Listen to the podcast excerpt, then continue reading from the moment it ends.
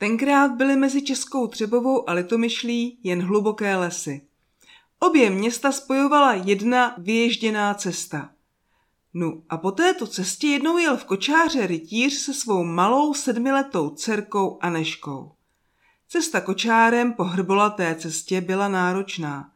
Tenkrát nebyly silnice, jaké známe teď, ale byly to cesty vyšlapané a nebo právě vyježděné kočáry a cesta, po které jel kočár, byla hodně náročná. Místy bahnitá, jindy zase kamenitá. Ceruška pana rytíře byla churavá. Každou chvíli byla nemocná. Na rozdíl od jejich sourozenců, kteří se už od sedmi let postupně učili osvojovat dovednosti svých rodičů, ona stále zůstávala pod ochranou chůvy, kterou měla sama pro sebe. Byla totiž také nevidomá. Nic neviděla. A chůva jí pomáhala orientovat se v tom těžkém, pro ní neviditelném světě. Jednou se její otec doslechl o babce kořenářce, která měla žít v lesích u Litomyšle. Uměla prý i choroby, které nikdo jiný léčit nedovedl. Pro pana rytíře to byla veliká naděje. Kdyby tak dokázala vyléčit i jeho dcerku, aby tak často nestonala. A proto se vydal na tu dlouhou pouť do Litomyšle. S Aneškou a její chůvou.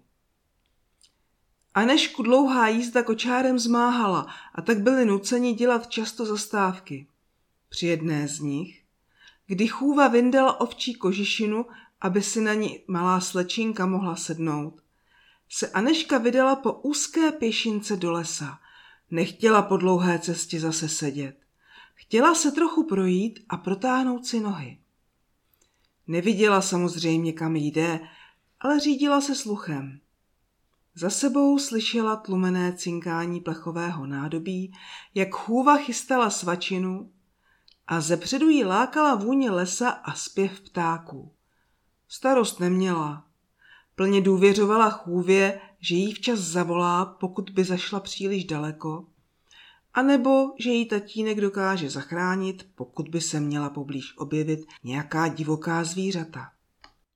Skrze stromy prosvítalo slunce a malá Aneška na své tváři cítila jeho jemný dotyk. Také vnímala lehonký vánek, který jí hladil po tvářích.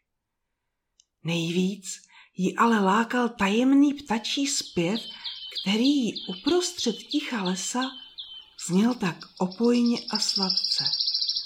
Šla dál a dál za tím podivným zpěvem, až si pojednou uvědomila, že už neslyší frkání koní ani cinkání jejich postrojů, ani šramocení košíků a plechového nádobí. Byla sama uprostřed lesa. Chtěla zavolat chůvu, ale bála se. Zavolala tatínka, ale odpovědí jí bylo jen šumění lesa. Volala ho znovu a znovu, zoufale, a snažila se běžet zpátky, ale začala mít takový strach, že už si nedokázala ani vzpomenout, odkud vlastně přišla.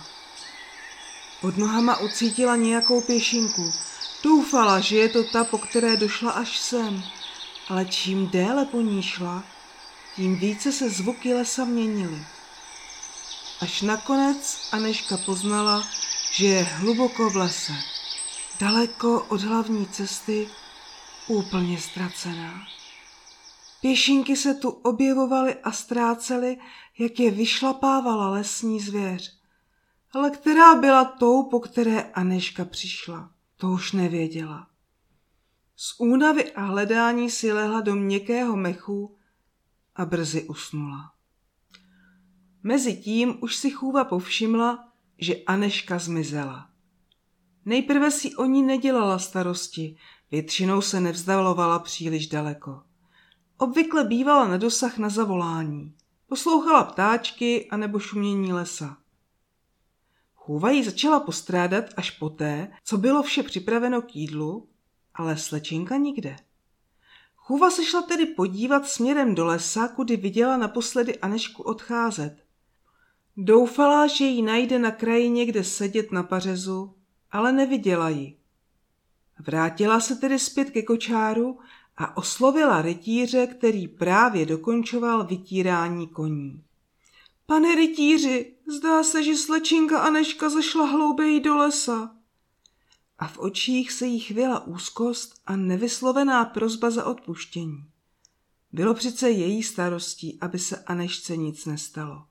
Ona si měla všímat, kde Aneška je a včas jí upozornit, že už zachází příliš daleko, ale byla tolik zaměstnaná přípravou jídla a natolik důvěřovala Aneščině opatrnosti, že si dopřála chvilku nepozornosti a už to nenapraví.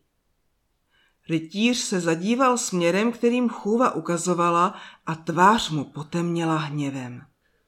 Měla si hlídat, řekl ledově rytíř, popadl meč a vyrazil do lesa. Postarej se zatím alespoň o koně. Nejsou uvázaní. Houkl na ní ještě krátce předtím, než se ponořil do hlouby lesa. Také jeho obklopilo ticho prozářené švitořením ptáků, ale na rozdíl od Anešky si ho nevšímal. Byl plný úzkosti a nevěděl, kam se vrtnout. Aneška nemohla vidět to, co teď viděl on. Že tento les je protkán mnoha pěšinkami a po které z nich se vydala Aneška, to nebylo možné odhadnout. Slunce už se sklánělo k západu. Brzy padne tma. Aneško! Volal zoufale rytíř, ale odpovědí mu bylo jenom ticho. Bylo k večeru a rytíř měl dojem, že někde blízko slyší šramotit kance. Dokonce slyšel i jejich zachrochtání. Uzdál, jako by slyšel tenké zavití. Mohl to být vlk? Rytíř se neodvažoval volat, o to víc ale naslouchal, jestli od někud neuslyší úzkostný křik své dcery. Neslyšel však nic. Celou noc byl vzhůru a pročesával les, ale marně. Celou noc se zoufale modlil o záchranu své dcery. Teprve když svítalo, začal hledat cestu zpět. A i když ho strach od dceru hnal z místa na místo, nikdy docela nestratil povědomí o tom, kde je hlavní cesta a kde asi nechal kočár. Unaveně se vracel zpět, když tu najednou před sebou uviděl malou dívenku. Byla to jeho dcerka. Už z dálky se na něho usmívala a napřahovala paže jeho směrem. Rytíře to zarazilo. Bylo v tom něco nezvyklého, ale nemohl si honem uvědomit, co by to mělo být. Neměl čas ani nad tím dumat, protože to už k němu dcerka přiběhla a začala bouřlivě objímat jeho nohy. Teprve pak se naplno rozplakala. Ceruško moje, Klekl si rytíř do trávy, aby ji mohl lépe obejmout a cítil, jak se mu po tvářích koulejí slzy. Slzy radosti a vděku, že ji konečně našel.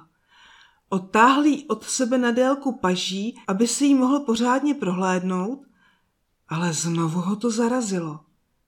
Její rozzářené oči hleděly upřeně do očí jeho, úplně jako kdyby... Tatínku, já! Vykřikla Aneška nadšeně dřív, než si to rytíř odvážil domyslet. Já vidím, já tě vidím! Vykřikovala Aneška stále dokola a poskakovala kolem rytíře jako kůzle.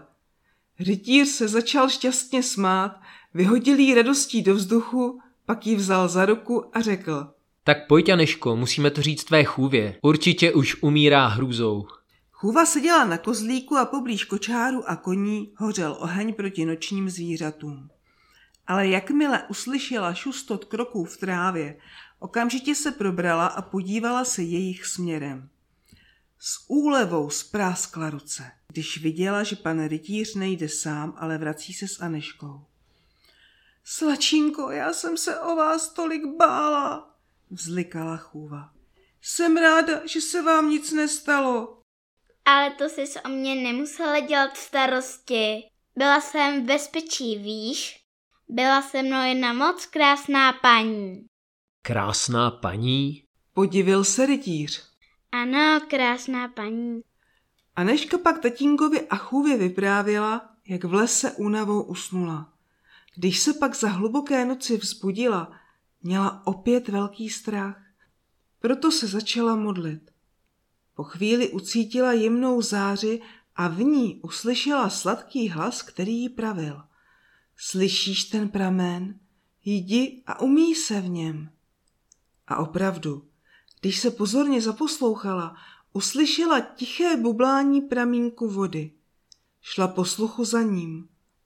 Umila si v něm tvář, jak jí to učila maminka a... Najednou jsem viděla. Viděla jsem tu krásnou paní. Usmála se na mě a řekla mi, že mě doprovodí k tobě, tati. Dovedla mě až na tu pěšinku, kde si mě pak našel. Rytíř Pavel byl zbožný křesťan. Po mamince zdědil úctu k matce boží paně Marii. Byl přesvědčený, že to byla právě ona, kdo její dcerce pomohl. Nechal proto namalovat její obraz a zavěsil ho pak na strom hned nad tím pramenem, díky němuž jeho dcerka Aneška začala vidět. Pověst o zázraku se pak rozšířila široko daleko a k prameni, který uzdravuje, přicházelo mnoho lidí, aby si zde vyprosili požehnání a uzdravení. Počas se na tom místě udělali lidé kapličku. Nejprve dřevěnou a potom i zděnou. No a ta tu stojí dodnes. Dokonce tu stále vyvěrá i ten pramen. I když už zdaleka není tak bohatý na zázraky, alespoň na ty, které jsou vidět.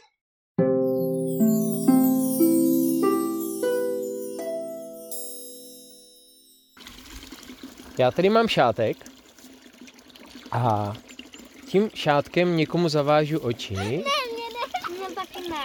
Jo, mě. A co, prostě, co ten člověk bude dělat? No, odvedu tě kus dál, jo, zatočím tě, odvedu tě kus dál a ty potom poslepu zkusíš ukázat směr k tomu prameni, jo? Jo, jestli to dokážeš poslepu poznat, kde teče ta voda v tom Jako pramínku. ta slepá holčička musela jít po zvuku a neviděla, tak zkusíš jako ona, jo? A já taky potom. No. Já, já. Tak Amálka byla nejstatečnější na začátek, tak zkusíme nejdřív Amálku, jo? Tak, jasně. Takže ty ne. Já. Tak. Amálko, já tě teďka zatočím, jo? Neboj se. Tak, tak, dobrý. A teďka půjdeme kus dál, jo?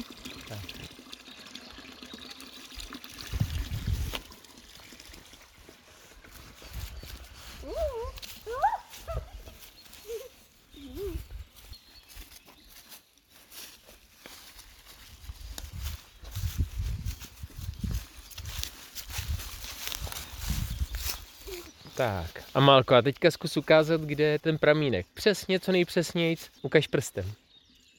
Výborně. A zkus k němu dojít, A zkus jo? k němu dojít, jo? Ale pozor, poslepu.